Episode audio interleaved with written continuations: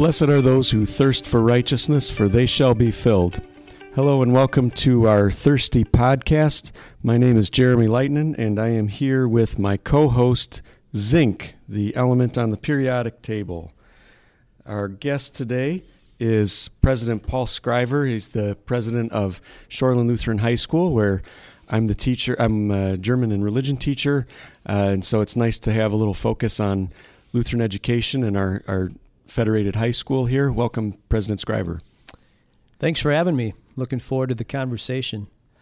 And if you want to explain where we're recording too, in case there's sounds behind us. Yes, we are recording in my classroom, and every so often there's an announcement over the PA system. So you can just ignore that if you're listening to this uh, recording. That that we'll just move past it. Yeah. Well, and there's also herds of high schoolers uh, going through the, the, boys' basketball team congregates next door, so they might get a little rowdy. I don't know. All kinds of action here after after the bell rings. Right. Picks up actually. So, Paul, why don't you tell us before you came to Shoreland, where were you assigned to? Where were you a teacher before?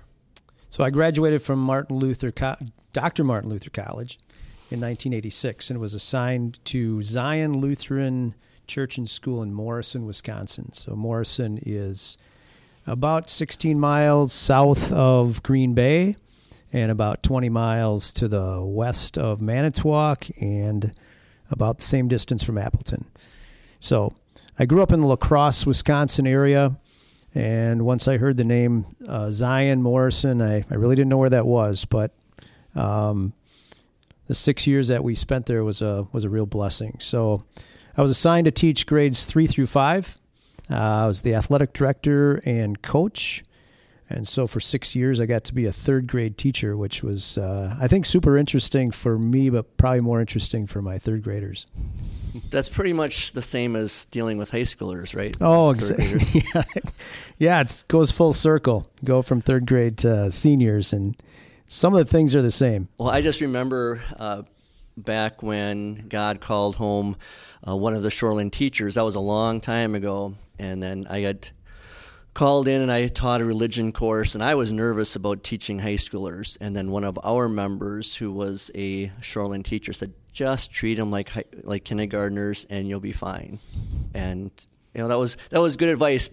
Or act, treating them like my seventh and eighth graders because they complained about homework and memory work, and so did the high schoolers too. Yep. There, there really wasn't that much difference for uh, from being in the middle school.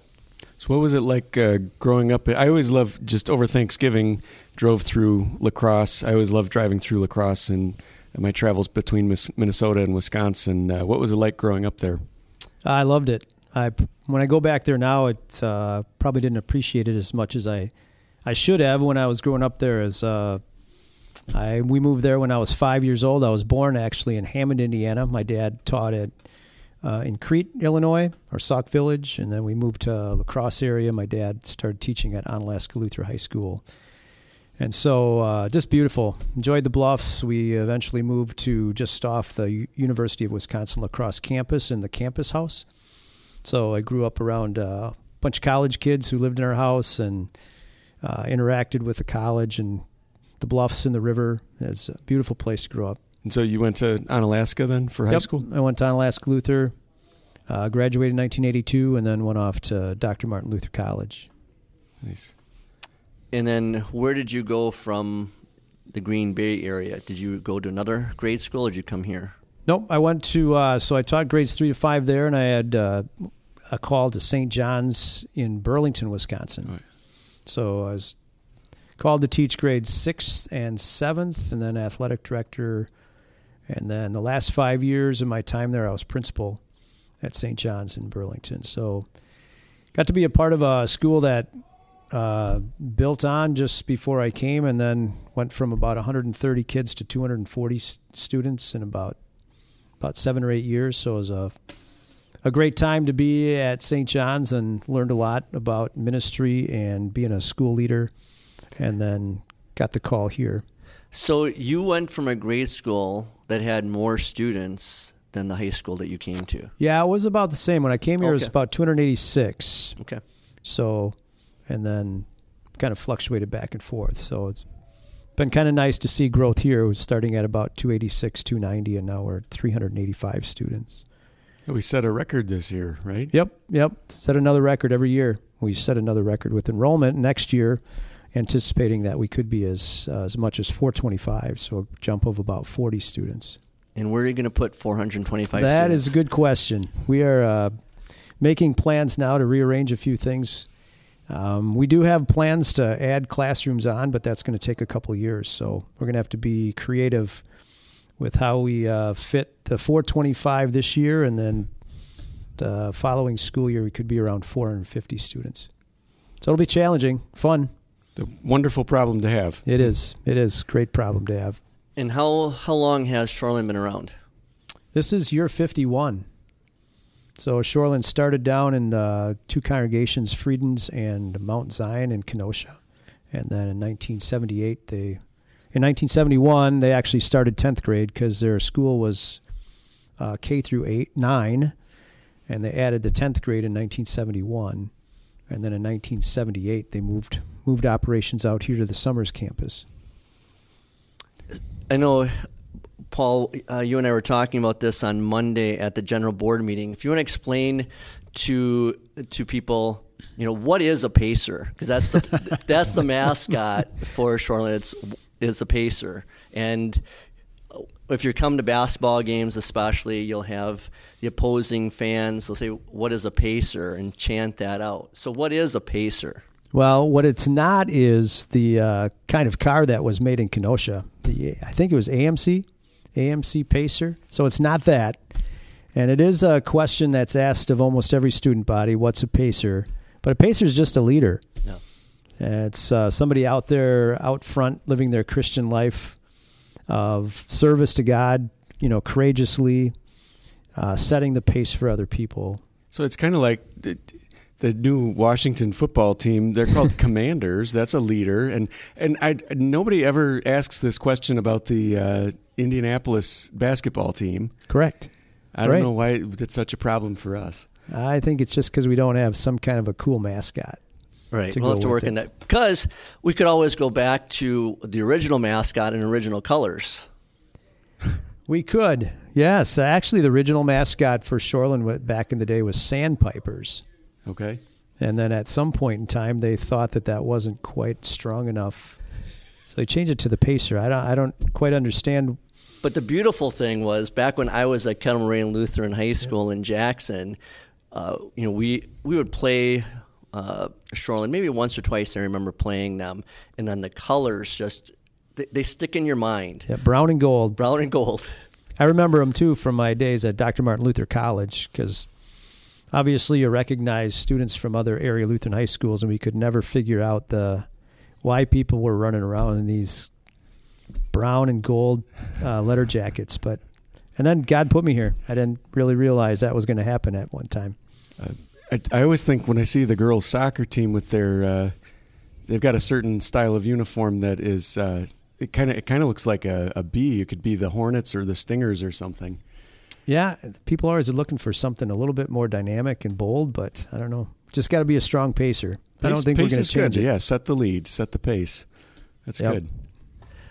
So, Paul, if you want to talk about the the expansion plans then for Shoreland, because that was a big part of that general board meeting the other night. We we approved uh, fifteen million dollars to to bring it to the voters and so forth, and to approve calling three new teachers uh, and two substitute teachers. There was something else we approved too, but Yeah, feel feel feel free to clarify that summary. yeah, Yeah, it was probably one of the biggest meetings I've been a part of. And I think big from a perspective of just being around partners in ministry that uh, see the need to go out and try to serve more and more people with our biblically grounded, Christ centered, gospel driven education. I think more and more people are looking for that. And we certainly see that happening from a enrollment growth over the last few years and projections that we have.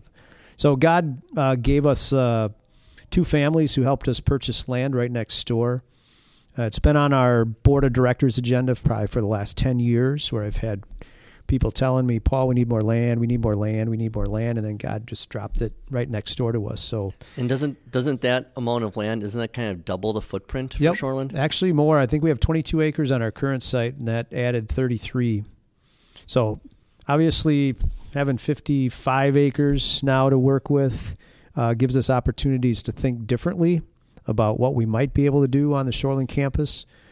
And so we've put together a kind of a block plan uh, that includes some stormwater management and adding some classrooms, doing some renovating to the current facility to give us a little more gym space and a bigger lunchroom and uh, some new athletic fields possibly. So the work over the next few months is to put together some more detailed plans and go talk to people uh, to see who might want to support that from a financial perspective, and then report back to the general board in May to see if uh, you know if this is really God's plan for us to move forward in a way that uh, we can serve more people.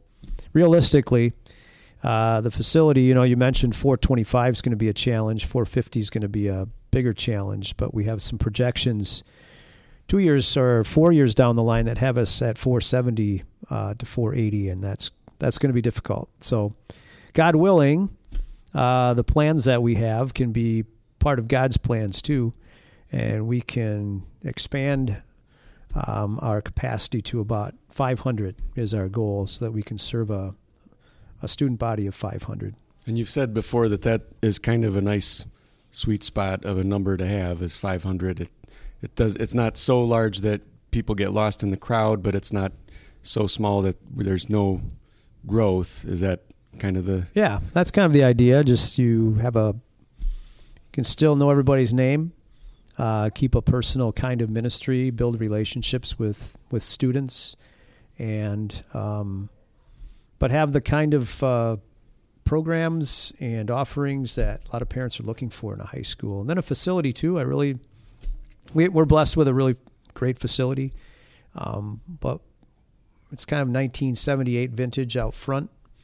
And I, I know that a lot of families choose a high school based on the facilities that are there for their students. So. Right. I know uh, we've talked about that with our church and so forth as we were talking about years ago moving and then now staying. and then with the the two campuses, we we talked about how Lutherans were good at making do, but when you're trying to attract visitors for a church and for a Lutheran elementary school, for you with a Lutheran high school, people in the community don't want to make do; they want what's best. And and so yeah, having something that's brand new and then will attract new people to the gospel, uh, to the gospel ministry we have here. So, what kind of classes uh, have you added recently that's been popular besides Jeremy's German class? Well, yeah, besides that. Well, I was going to ask uh, in this new plan that we're making, do you have uh, some sketches for the German wing? Uh, yeah, we're build? working on that. We're yeah. going to work on that next.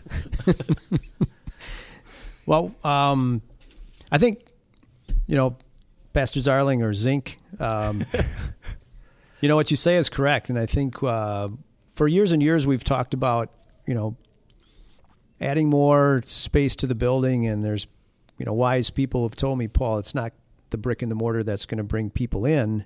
You have to have something good going on inside the building, and uh, God's just assembled a, a, wonderful team here, and we've assembled a team now that has, you know, the number one private high school in the in Racine and Kenosha County. We're one of the top schools in the state, and so you know, along with those programs, obviously we teach it's all Christ centered.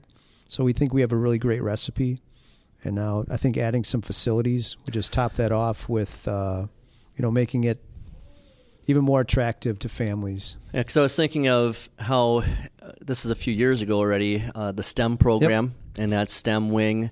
My daughters have gone through that, one becoming an agricultural engineer, and then one using it to become a pilot, and then my other one is looking to become, you know, uh, you know she wants to work with dead bodies. Yep. You know, she, that's just the best way to put it. Uh, you know, to, to look at those kinds of ministries uh, those kind of vocations. But then also, I think it's become popular the last few years, and it might have to do with who you have teaching it too. Is the trades program? Yep.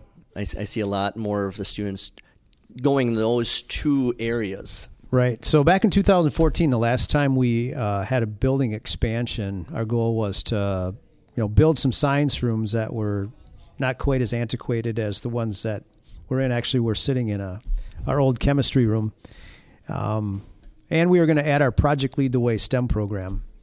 And since then, um, we're one of uh, only 26 schools in the state of Wisconsin that has the distinguished award. We have four years of engineering, four years of biomedical science, four years of computer science, and you know just what Pastor Zarling was saying. Students are graduating from here and doing some amazing things, you know, in the area of STEM. So when we did that project, we said let's add some signature programs, if you will, to help us get a little bit more um, recognition in the community. And so when we added those rooms on, I think we were at 315 students. Uh, we're at 385. Obviously, there's a few other variables that, that play into that, but uh, it's been a blessing for us. 43% of our students uh, participate in some way, shape, or form in the Project Lead the Way STEM program. So it's really given us a, an, a platform for already gifted kids to really maximize their gifts and abilities.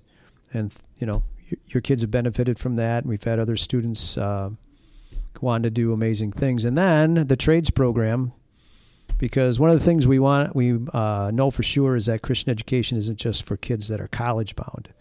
So we want to make sure that Shoreland Lutheran High School is a place where anybody can come, get a Christ centered education, and get preparation for what's next for them in their life of Christian service. So our goal is to have at least 10% of our graduates walk across the stage and into some kind of a trades apprenticeship. Last year we missed it by a point something. And so Scott Zondag, our trades uh, teacher, works hard at getting kids connected to people in the field. And one of the cool things is is that um, a lot of the business owners in the trades love kids that have this Christian core values focus. Uh, they work hard, they show up on time, and apparently, you know, you talk to people in the hiring process. You can't. That's not necessarily the norm anymore. So, when they have an opportunity to hire kids coming out of Shoreland, uh, they take that opportunity. So it's been a real blessing. Well, just the last thing you said, one of my members just opened an office downtown Racine, and he was uh, having interviews the other day, and he said 80% of those who said they were coming for an interview didn't show up. Yeah. And that was with him checking with them that same morning, texting them, Are you coming? And then 80% didn't show up. So there is a definite Christian work ethic to our students right. and to the families.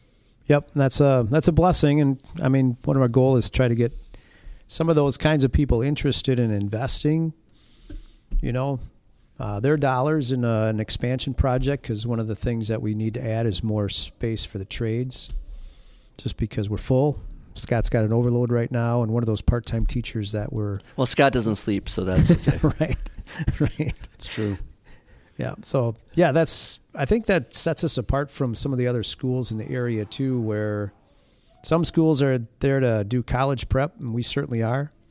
If you want to go to Harvard, Yale, or wherever, you can uh, with the programs we have. If you want to be a full time, you know, pastor, teacher in our our synod, you can, and you can also be an electrician.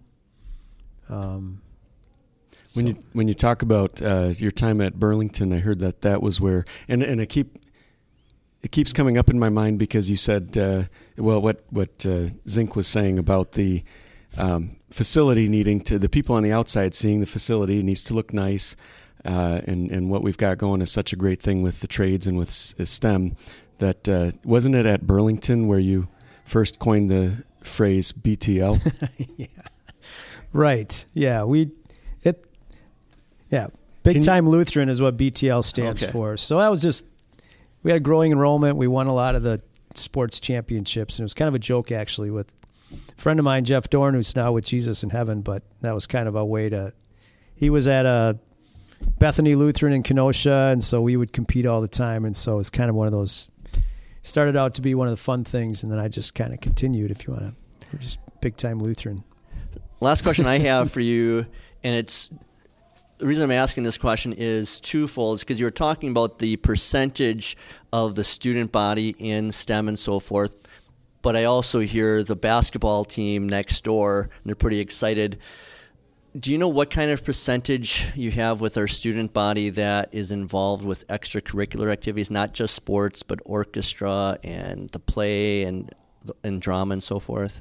So we do a survey at the end of each year that's kind of an activity survey. So within the scope of that survey, we have obviously sports and music, but also um, National Honor Society, Student Council, homecoming dances, all the different kinds of activities that students could get involved with. And um, way more than 90% of our students are involved in something. So we all know that even in churches, if you get kids, people engaged in the ministry other than just kind of the normal, um, that you tend to keep around. So I don't have the percentage offhand on what's you know that are involved in some of these bigger pieces, but just know that that uh, for a while we were saying 99%. I think last year we were probably 94 or 95% of the students were involved in something. Yeah. So it's a real goal of ours, something we work at to get kids engaged in activities because it's another opportunity to do Christ-centered ministry. You know, our sports teams and drama productions and music programs; those are all Christ-centered as well. And those are some of the relationships that are, are some of the most memorable for the students yep. that uh, that they make with their coaches, and their coaches are always presenting whatever they do in a in a Christ-centered kind of way. Yeah, especially in the world of sports, right? It's a great place to test all aspect of being a Christian, um, and it's just a great learning, great learning place. Extension of the classrooms for sure. Should we get into the gospel lesson? Yeah. Uh, we'll read this uh, selection from Matthew chapter 3. In those days, John the Baptist appeared, preaching in the wilderness of Judea and saying, Repent, because the kingdom of heaven is near. Yes, this is he of whom this was spoken through the prophet Isaiah, a voice of one crying out in the wilderness, Prepare the way of the Lord, make his paths straight. John wore clothing made of camel's hair, with a leather belt around his waist. His food was locusts and wild honey. Then Jerusalem, all of Judea, and all the region around the Jordan were going out to him. They were baptized by him in the Jordan River as they confessed their sins. But when he saw many of the Pharisees and Sadducees coming for his baptism, he said to them, You offspring of vipers, who warned you to flee from the coming wrath? Therefore produce fruit in keeping with repentance. Do not think of saying to yourselves, We have Abraham as our father, for I tell you that God is able to raise up children for Abraham from these stones. Already the axe is ready to strike the root of the trees. So every tree that does not produce good fruit is cut down and thrown into the fire. I baptize you with water for repentance, but the one who comes after me is mightier than I. I am not worthy to carry his sandals. He will baptize you with the Holy Spirit and fire. His winnowing, fo- uh, his winnowing shovel is in his hand, and he will thoroughly clean out his threshing floor he will gather his wheat into the barn, but he will burn up the chaff with unquenchable fire. So, Jeremy, where was John the Baptist active with his ministry? Uh, in the in the Jordan River Valley area, um, it was what we would call wilderness. Um, a lot of times, it's translated as desert, but uh, you shouldn't think of like Sahara or sand with cacti uh, and and no water. There was water. It was there was a river uh, and so, um, if you've ever had the chance to travel there, uh, you know that there's a lot of growth of uh, like trees and shrubbery, and at the same time, it's it's deserted in the sense that there's not a lot of population or civilization there, um, and you can find certain parts of it that that are definitely, you know, sandy bluffs uh, and you know inhospitable. And this is going to be a good day's walk for the people to get out to where John's preaching, right? Yeah, that was that was really a miracle that you probably missed while I was reading it uh, when it said Jerusalem, all of Judea, and the region around the Jordan were going out to him. This is just like if you think of suddenly the majority of Milwaukee, Chicago, and uh, everything in between decides to to all go to Burlington. Yeah, uh, yeah, pretty much uh, Lake Geneva or something. And without social media to spread the word, right? Yeah, yeah. It it was just a. a that's a truly truly a miracle of the Holy Spirit that this all happened at once. And to draw the people out to the wilderness, Paul, uh, John's message was one of repent. So, what does the word repent mean? Well, it just means that you uh, you recognize your sin and your need for a savior, and then have a a firm belief and trust that your sins are forgiven because of what Jesus has done for you. And then, just from a living a life of Christian service perspective, it just it's the one thing that keeps Christians going is to know that we're always going to sin, um, but we have a Savior who loves us enough to forgive all of those sins, and so we live a life. Try to live our lives in a way that uh, shows our love and appreciation for everything that Jesus has done for us. Yeah, and our goal as pastors and teachers is to lead our students uh, into repentance. Uh, the other day, was it uh, last week when I was teaching my eighth graders? Uh, when our principal came in, uh, I said, "Look at how quiet these students are," and he said, "Well, that's because of your classroom management." I said, "No, it's because I warned them I was not in a good mood." And I was not in a good mood because I called a student up to me. He had the the assignment had been to write a, a letter to the president or governor, someone they disagreed with in a policy, but to do so respectfully. Well, I asked the student when I called him up, I said, So, uh, when did you get your social worker degree? He goes, What? And he said, Well, you have it down here twice that you're a social worker. And then I asked him, what, what does this word mean? He goes, I don't know. I said, Well, that's a really good word. How about this word? That's an even better word. What does that word mean? He goes, I don't know. I said, Did you write this? I, I guess not. but it's it's leading them right. to repentance because you know they think they can be so smart and not realizing that we're just a little bit smarter than they are. We've been around the block, but the idea is not just to show them that they're wrong; it's to turn them around. Uh, it's to point them back to Christ, away from the lies of Satan and their sinful nature, and turn them to the truth of God. It's to turn them away from the path that's leading them to hell and turn them to the path that's leading them to the kingdom of heaven. Yeah, that's really one of the blessings here at Shoreland is our chapel times. You know, we put together Jeremy and Tom Bauer and a few other people put together uh, just a beautiful lineup of chapels that we get a chance to obviously have a strong emphasis on law and then gospel. And so every single day when you're sitting in chapel, you hear this whole thing take take place where we're reminded of our sin and then reminded of Jesus' love for us and then a call to repentance. That's just it's a powerful thing.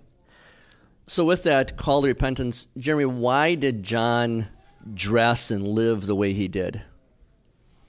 Uh, it was certainly striking and uh, kind of preached a message uh, all on its own. Um, t- some might say that the camel's hide is uh, very different and unusual. is certainly kind of uncomfortable, um, and and so you could see he was not one that was um, fixated on on getting a lot of comfort out of life, and so it that sort of sends the message of uh, I don't really care if you don't like me. I can be uncomfortable. Um, uh, other people would say that uh, the camel's hide was kind of like very commonplace, uh, everyday person's clothing, and so you might even think of it like jeans. He wore jeans like everybody else wore jeans, um, but uh, his diet, uh, he, um, I don't know. What do you what do you get out of his diet? I wouldn't want it. And, there's a lot, a lot of energy. He, need, he needed to be energetic. He needed the honey. Um, uh, the the grasshoppers or locusts have a lot of protein. Um, I can handle the honey part. I don't know about the locusts. If you fry them up and put some chocolate on them, probably not so bad. well, and I know I've talked to Jeremy a lot about this over the years since he's been a member at Water of Life. But the, his ministry, my ministry, is we're we're to be John the Baptist. Uh, and I know in talking with uh, other pastors, like the first episode we started doing this when Tom Bauer, who's pastor at Shoreland, you know, he and Jeremy and I talked about how to minister to teens, as we're blessed with a lot of teens in our congregation too, and we realized, well, uh, it's about building relationships with them. It's not about being cool. Uh, some of the teens, you know, that are friends with my daughter Belle, you know, they talk about how they know pastors that you know try to look cool with the skinny jeans and untucked shirt, and they realize, and I realize I'm never going to be cool again. Okay, I'm not only am I uh, a father of a high schooler, but we had a baptism for one of our members who's a Shoreland teacher. And when my wife Shelly and I were at the party, we're old enough to be the parents of the teachers. Yep. We're old enough to be Know like, how you feel. Yeah, exactly. And so we're not going to be cool, and that's okay. The students, you know, we had 14 teenagers in our teen Bible study on Sunday. You know, that's pretty awesome. And uh, it's not, like I said, it's not about connecting with them. Uh, well, it is all about connecting with them in a relationship, Yep. and it's calling them to repentance. And I told them, even though it's a lot of work for me to find guest uh, called workers to teach the Sunday morning adult Bible study, so I and my wife can teach the teens. I know no one else is going to get on the teens like she and I will, and and that's that's what our ministry is to teens. Yeah, and I think you know we joked around a little bit about uh, just treat kids like third graders. Yeah. But it's all it's really about building relationships. If you're going to be a good third grade teacher, they have to trust you, right? You have to make a connection to them. And so it's really no different in terms of working with our high school kids. It's all about building relationships. I talk about uh, making deposits and withdrawals. So the more deposits you can make in terms of I don't know, Co- complimenting and yeah, complimenting, you know, and then there's there's opportunities where you can make some pretty significant withdrawals in terms of when you have to and still have money in the bank, Yeah. so that that relationship's is intact. So, Paul, who do you think would be the? I I know it's putting in a tight spot, but from what you've seen of graduates of Charlotte, who do you think is usually their f- favorite teacher? Well, it's interesting. Um, There's a reason I'm asking it with this part of the discussion, because I think it's Mr. Strutz. yep. So when they come back to visit, uh, they typically would make a trip to the SEE Center. So it's a place where they knew that without the help of our Shoreland Educational Excellence Center sta- staff, that they probably wouldn't have walked the stage. And then they come to Mr. Strutz's office, which is, I always think, is interesting Uh, what, uh, because his he's our dean of students, Yeah. so he's the disciplinarian. Um, but Paul Strutz does an amazing job of making deposits with students. Um, he's a softie. I don't know if this is all out there, but he's a he's a soft-hearted guy, and he struggles to make it through sometimes in talking about things just because he gets emotional, Hmm. and nobody would know that. Um, but he cares about the kids so much, and I think they know that deep down inside. Even when he has to be the tough guy. Even when he has to be the tough guy, right? And so that's. Uh, thanks for asking that question. I think that's a good example of it's all about building relationships, and it doesn't mean you have to be uh, appeaser. right. or- You don't have to be their friend, yeah. right? It's not about being a friend. It's about being a you know an adult in their lives that they can trust, and they know that what you're doing for them is for their good. yeah, I had I had no clue that's where you, where, where you were going with that question, but it seems like you knew Yep. right away what he meant, and that makes sense because I was just a couple of weeks ago talking to a senior who I had in class last year, and I and I said, "So, what what's your favorite class this year?" And she said, "Mr. Strutz." And I said, "Oh, I, I always hear him yelling at the his students." And she said, "Oh, if he's yelling, it is uh, it is joking. It's Right. all it's all just good-hearted, uh, and he's a really good lecturer, I guess." Yeah, a good conversationalist, I think, and gets kids interested in the conversations. Yeah, and and I think of this too is I've had some of my teens from church texting me at 10:15, 10:30 at night, and I answer because they're teens, but I'm thinking, how young do you think I am that I'm I'm not usually going to be up that late? But if if a teen's going to text me, uh, I'm going to answer them because it's all about relationships. And and some of the moms have said to me, this is my dream to have my teenager that interested in talking to their pastor about Yeah, something. That's a blessing. Yeah. And one of the things when we survey our seniors at the end of the year, um, we ask them two questions: what uh, what went well your four years? Uh, what can we do better? And then, uh, how prepared are you for your life of Christian service? So, three questions. But the what do we do well? The number one answer year in and year out is teachers and the relationships that they build with with students. And I think obviously that just makes it um, so much uh, easier to share. You know, use the law and the gospel, and it just opens up that opportunity to have uh, to let the Holy Spirit do the work through that. Jeremy, what does it mean when John is uh, saying, "Repent, for the kingdom of heaven is near," and how does that apply then to the second petition of the Lord's prayer? Uh, the kingdom, I, I, often think, is a maybe a better word uh, to use is kingship. Uh, it's an activity or a, a, phenomenon, and it's it's basically when, uh, well, you know what the Sunday school answer is always is God's word or Jesus. Little kids just Jesus, God's word.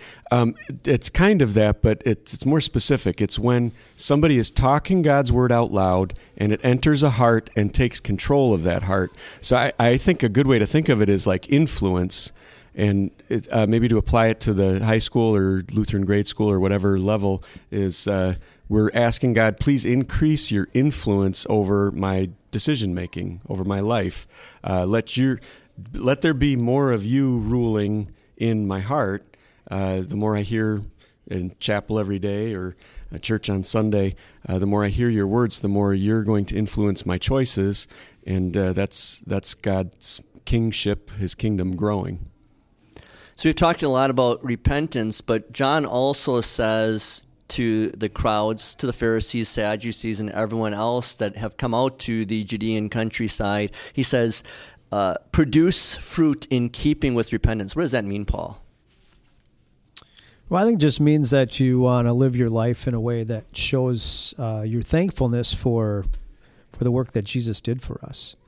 So to be able to confess your sins and and uh, know 100% sure they're forgiven no matter what the sin is, no matter how big or little the sin is, um, because of what Jesus did for us, we know that our Heavenly Father doesn't see our sins. And uh, that gives us opportunity as God's redeemed children to to live a life uh, that glorifies God in everything that we we think, say, and, and do. Obviously, that's a challenge. Um, but I can't imagine going through life um, thinking that some of those sins um, are have stuck right? And that I'm not quite sure if they're going to be forgiven or not forgiven. And I know that some of our kids live that way uh, when they when they maybe don't believe in Jesus as their savior, and how different that must be from a I don't know how you live your life. Don't just say, "Oh, I repent. I'm sorry," and oh, you, and you forgive me, and that's great. And then uh, you you keep on doing it more.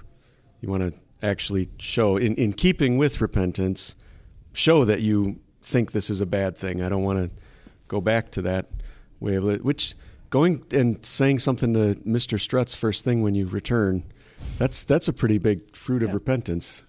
So just an example today, I just want to be too specific, but uh, a couple of our international students are in a tiff, you know, and are have really hard feelings against each other and they don't understand what it means to repent. They don't understand what it means to forgive. And it's just it's a really difficult conversation because you know they they don't they don't at this point yet. But that's why it's uh, a blessing to be a part of a ministry like that too that because we know the Holy Spirit's here and working hard and I have opportunities to talk about that with students who don't understand, but you could you can tell the difference when that's not a part of what they know. Um, they can't accept each other's apologies, and they they can't move on, uh, knowing that there's forgiveness or things because they don't get it. So. Yeah, and so see the difference. Yeah, and so like Jeremy said, if if you've repented of lying, well, you're not going to keep lying. If you've right. repented of gossip, you're going to stop gossiping. If you've repented of a sexual sin, that was what we talked about in our teen Bible study on uh, Shelly, who teaches when I'm not at the Racine campus where all the teens are, she was pretty grateful that I was teaching on the second half of Romans 1, which is all about homosexuality and so forth. but if you leave that lifestyle, or we talked about it's not just a homosexual lifestyle, it's a straight lifestyle that's outside of the bounds of marriage, then your your fruits of repentance is you're not going back to those sins. It's like Jesus says, it's like a dog returning to its vomit or a pig that goes back and right. wallows in the mud. You stay away from the mud. You go the opposite direction of the vomit. And and as teachers, you know, Jeremy, you and I as pastors, we don't usually have to deal with the vomit. That's a thing for the, the teachers, right? That's that's got to be one of the worst things of all yeah, of parents. That was back in the third grade days. Yes. Yeah. Yeah. For the Christmas Eve service. Oh. Yep. Yep. That's yep. happened too. Yep. That's happened. Okay. Uh, Hopefully nobody's listening during a mealtime. uh, Jeremy, what does John mean when he says he'll baptize you with the Holy Spirit and fire? Uh, well, he's not saying that there's some kind of separate baptism uh, from from the water ceremony. The the water poured on in God's name is a saving bath. I'm actually getting ready to preach a chapel devotion on that this Wednesday. Um, but uh, Jesus is the one who gives the baptism its power. He's the one who actually uh, in, it pours out the Holy Spirit in that in that washing and uh, it, the Holy Spirit is is like a fire. It burns off the impurities. On, and Pentecost, what did you have? Tongues of fire on on your, on their heads. Um, the Holy Spirit is uh, God's word is a fire that that burns. Yeah. Do you think this is the fire is judgment? Do you think it's cleansing? Do you think it's a pointing ahead to the Pente- to Pentecost? I I think there's room for all of those thoughts. Um, yeah, it, well, and and one of the things I think to keep in mind is that John was a little bit disillusioned. It seems like John was a little bit disillusioned with Jesus because uh, he sent his disciples at one point when he was in prison to say, uh, "Are you the one who was to come, or should we expect somebody else?" That's going to be next Sunday's gospel. Okay, yep. well there you go and and it kind of seems like John John was pretty fire and brimstone. He let people have it, and they needed to have it. But then Jesus came along, and he was uh, uh, socializing with prostitutes and tax collectors and sinners. And uh, John, it kind of seems like John maybe thought Jesus was being a little too permissive and not being hard hitting enough with the law, uh, and. Uh, uh, so I think there might be a little bit of that here too, where um, John is really looking at Jesus as coming as the judge. And Jesus will come as the judge on the last day, but at least with his first coming, um, it, it, it, should be the fire of God's word that Jesus is uh, spreading.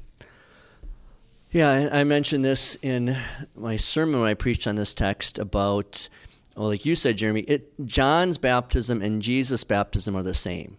It's just that John's baptism was anticipatory, it was pointing ahead to Jesus. Jesus' baptism is the reality. He is the incarnation of God in human flesh. And then he's sending his apostles and pastors out to baptize. And I was blessed on Sunday to to baptize uh, the baby of one of the Shoreland teachers. Mm-hmm. Uh, and I'm getting softer too as I'm getting older. But I didn't I didn't choke up uh, with the baptism. But it is it is something that's powerful as you look at this text as a pastor to be able to give the kingdom of heaven to this little child, to give the Holy Spirit and fire to that infant at the font, just with some water and uh, some words. But it's not just some words; it's God's words. Uh, Paul, what is what is John describing when he's talking about winnowing shovel and chaff and unquenchable fire and the axe at the root of the trees? Judgment day.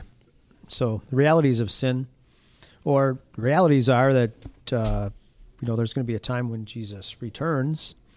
You know, during this Advent season, we have an opportunity to look forward to not only his birth but also his second coming. And so the realities are those there will be a judgment day, and believers and unbelievers will be separated. So, so what's the imagery of the, the chaff and the shovel? I, th- I, think the person who grew up on a farm should have to answer that. Anytime there's any, me. Kind, not me. I'm yeah, a anytime there's slicker. a farming question, there we he, go. he just directs it back to me. Uh, yeah. So what it is is, you know, we had growing up on the farm was just an old combine we only planted oats a few times. But the idea would be that with the combine, uh, the oats would settle in the bin and then the chaff is blown out. In this picture that John's giving is your you've picked everything and then you throw it up in the air. The heavy oats or wheat is falling down to the ground. The chaff blows away in the wind and then it's burned up. And then you know, a dead tree that's not producing the fruits of repentance, like we talked about, then the axe is ready to cut that tree down. And so the like you said, Paul, that's judgment day. The unbelievers are burned up in the unquenchable fire because they're chaff. They're not worth anything uh, because they don't have Christ, and uh, they are dead trees. They're not worth anything. But those that are the believers, he doesn't.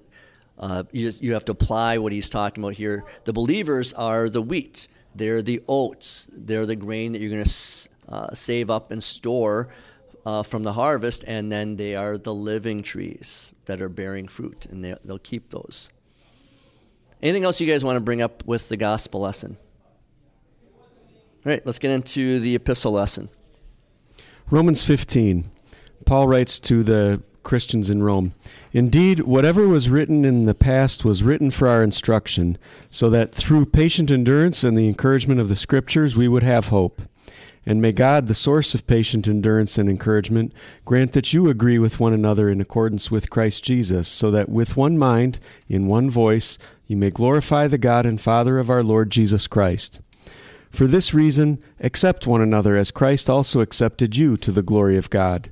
For I am saying that Christ became a servant of those who are circumcised, for the sake of God's truth, to confirm the promises made to the patriarchs he also did this so that the Gentiles would glorify God for his mercy, as it is written, For this reason I will praise you among the Gentiles, and I will sing to your name.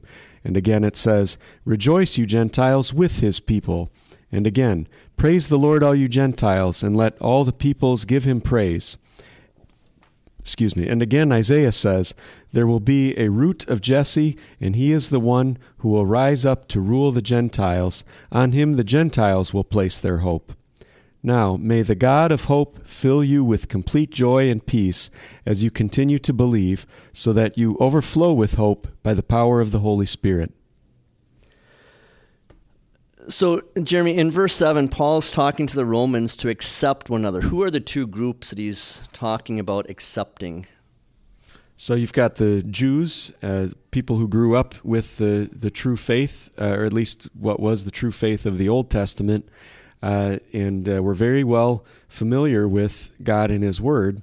And then uh, you've got Gentiles who are uh, the converts. They are non-Jews, uh, people who come from uh, the the pagan Roman or heathen uh, Greek background, and uh, they would they would have had very different cultural backgrounds. They would have had very different language backgrounds, and a lot of reasons, a lot of temptation to be at odds with each other. So why are Paul? Why are endurance and encouragement such important qualities in God's people? Well, I think as we live in a, a sinful world, and um, even going back to the to the last reading where we um, you look at the resistance that came by John. You know, we always, you know, I guess struggle and battle with the uh, wisdom of God versus the wisdom of the world, and I think it's sometimes uh, discouraging um, to you spend a lot of time you know having a somebody in your school or you talk to people about God's word and you don't see the the fruits of that taking place or there's you know a lot of people that are um, it's well, difficult to be a Christian in today's world, right?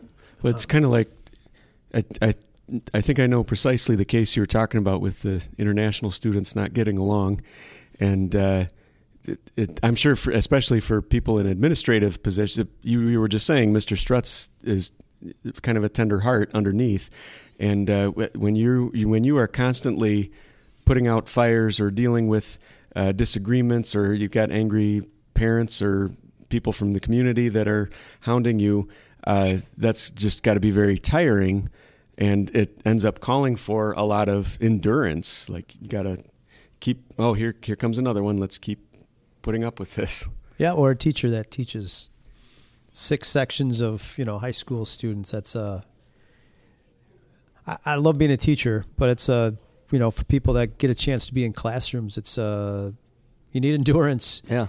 You know, just to work. You know, ministry is hard, no matter what you're doing, right? You I, I was I was talking to our principal David Ring last week, and he said something to me about you know what for a week you and I should switch. I'll be pastor, I'll do the pastor stuff, and you do principal stuff. And I said absolutely not.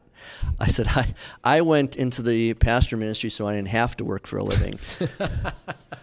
uh, there's no way that I'm gonna. I, I get tired teaching one class of being with these students, and it's it's hard to be on your game all the time, all day long as a teacher, uh, to hold their attention. Uh, last week I was reading to the third, fourth, and fifth graders, and I, I got to read to the third graders Skippyjon Jones, so that was that was pretty fun. But the two books that the fourth and fifth grade teachers gave me, I was bored by them. The kids loved them, but I was starting to fall asleep while I was reading them. Uh, just to to be on, you know, it's one thing to be on for an hour when I'm teaching you know, catechism class, but to be on for six hours straight and then not go to the bathroom until you're done with the day. you know, you need some encouragement. yeah, you need encouragement, but it's that encouragement when when you meet with these these kids. So I've got uh, the funeral next Monday for the great grandmother of one of the Shoreland students and the great grandmother of one of our eighth graders, and to have that encouragement to realize, all right, all this is worthwhile. Th- those are two good Yep. girls that I'm going to be doing, you know, the great granddaughters of this amazing lady that took them in, even though the whole family life is just messed up. And yet, that encouragement to go, all right, you know, God is using me to do something pretty amazing in the lives of these young people. Yeah, and tell you the truth, uh, the big encouragements comes from actually that senior survey I talk about when you ask these 18 year old kids who are really, really ready to be done with high school, and they talk about um, how much Jesus is here at Shoreland. That's one of the things that we do well, and I thought, you know, that's just really an encouragement because then you know every teacher um, in their classrooms, every coach, every director is uh, is using this Christ centered opportunity that we have, and that's uh, that's one of the things I, I love looking at the survey. I mean, there's some comments you don't aren't necessarily happy with, but in general, where these young people who are doing this anonymously, you know, talk about the blessings of having, you know, Jesus be such a big part of the work we get to do here at Shoreland, and those are among other things. You know, when kids come back, um, and you see kids that you uh, didn't really think we're on target here at Shoreland, and then they say, well, you know what, the thing I miss most about uh, high school is chapel. And you think, really? you certainly didn't look like That's that right. back in the day, but you you know that's uh, just a good reminder that it's not about us; it's about the Holy Spirit working faith in these kids' hearts, and eventually, uh, they really appreciate you know what they had here and what this has done for them as they live their life of Christian service. So, Jeremy, you've been on staff here at Shoreland for three years now. Why is a spirit of unity? Let's apply this to like the staff at a high school. Why is a spirit of unity that Paul talks about such an important quality? God also created uh, this wonderful thing called diversity, and uh, that means people are different. They're going to have uh, different styles and different tastes and different methods, and uh, the in a sinful world, uh, diversity can end up getting turned into uh, well, like we were, I was saying about the Jews and the Gentiles. They're different, and there's a lot of temptation for that to turn into conflict. And same thing with fellow ministers of the gospel. There's a lot of um, uh, temptation to look at our differences or different approaches and uh, use that as a, a springboard for disagreement. Uh, and and that's why we have this encouragement from Paul here that uh, it's it's an even better gift when God can give us unity and bring our diverse viewpoints together into one unified mission. Um, so, what verse is that? I'm, I can't find it. Oh, uh, verses five and six. So that with one mind, Yeah. in one voice. Uh, yeah, it's like that beard oil. How good and pleasant it is when the oil is dripping down. There, there was a sermon that uh, the pastor of our church gave where he used beard oil as an example of the he was preaching on the psalm where it says how good and pleasant it is when brothers brothers live together in unity. It's like, and then that's it, it was a good illustration because that's actually what the psalm says. It's like oil dripping down Aaron's head and onto his beard and onto his robe, and uh, it, it it shines. It it shines and it keeps everything all in one. So, so the illustration, Paul, was, uh, and the, the context was it was our uh, outdoor service, and it was really the first service since we had met here at Shoreland in to celebrate Reformation uh, two years ago, uh, where we took the vote to become one congregation. And then, so this was the first time at our church picnic in September of 2021 to be able to have everyone together on one campus again. And so, yeah, that was the, the text I had preached on. And, and I talked about how it's not just beard oil, and I used the illustration that my wife had given me beard oil, but that that beard oil from the Old Testament, uh, no one else had that recipe. It was a beard oil, that scent and so forth was only to be used for the priest, so that when you were around the priest for sacrifice, sacrifices and prayers and so forth, uh, you would smell that, and it was something special to be, you know, united together. But Paul, talk about that unity and how special that is to have so many congregations operate jointly a Luther, area Lutheran high school like this. Right. So Shoreland is owned and operated by 19 different, you know, Wisconsin Evangelical Lutheran Synod congregations. It's uh, it's just a blessing. I think there's probably about 8,000, you know, members in the federation, um, all of one faith, of one purpose in terms of how we want to share the gospel with more people, and they decided that they were all going to get together and operate a, a high school, grades nine through twelve, and that spirit of unity carries over into our faculty and staff too, where we really believe that the kind of culture and climate that we're able to maintain has a lot to do with um, every single teacher from one classroom to the next, from one office uh, desk to the other office desk, um, is of one faith and one belief in uh, members of our WELS Church too, so that there's never a never a time where a student from here goes from one classroom to the next or then to their pastor or their former teachers in their grade school that are going to hear a different different message when it comes to to Christ. And there's not too many uh, not too many schools like ours that that have that. Um, and so what a blessing and it it shows in terms of how we uh, carry out our ministry here and when I teach on the doctrine of fellowship, of whom we worship with, pray with, commune with, I'll often use Shoreland as an example of that, that doctrine of fellowship. And the reason I, the way I use it is that uh, here in Racine, we have Racine Lutheran High School. And before 1960, uh, the Wisconsin Synod and the Missouri Synod jointly operated Racine Lutheran High School because we were in fellowship together. But then when the Missouri Synod uh, was going away from proper scriptural doctrines, the Missouri, uh, Wisconsin Synod called them to repent, and they didn't. And then we broke away from them, but that also meant we broke away from uh, Racine Lutheran High School. And the way it was written in their founding documents, that if one church body left, then the remaining church body kept the high school. And so, since the Wisconsin Synod left the Missouri Synod, that fellowship, then Missouri Synod kept Racine Lutheran. And then a few years, that would have been around 1960. I'm not sure when we broke away from them with the high school, but had to be pretty soon after that. But then 51 years ago, Yep. you know, because we're united, and I, and I use that unity example because people often use think of the doctrine of fellowship as a negative thing, but it's a beautiful thing.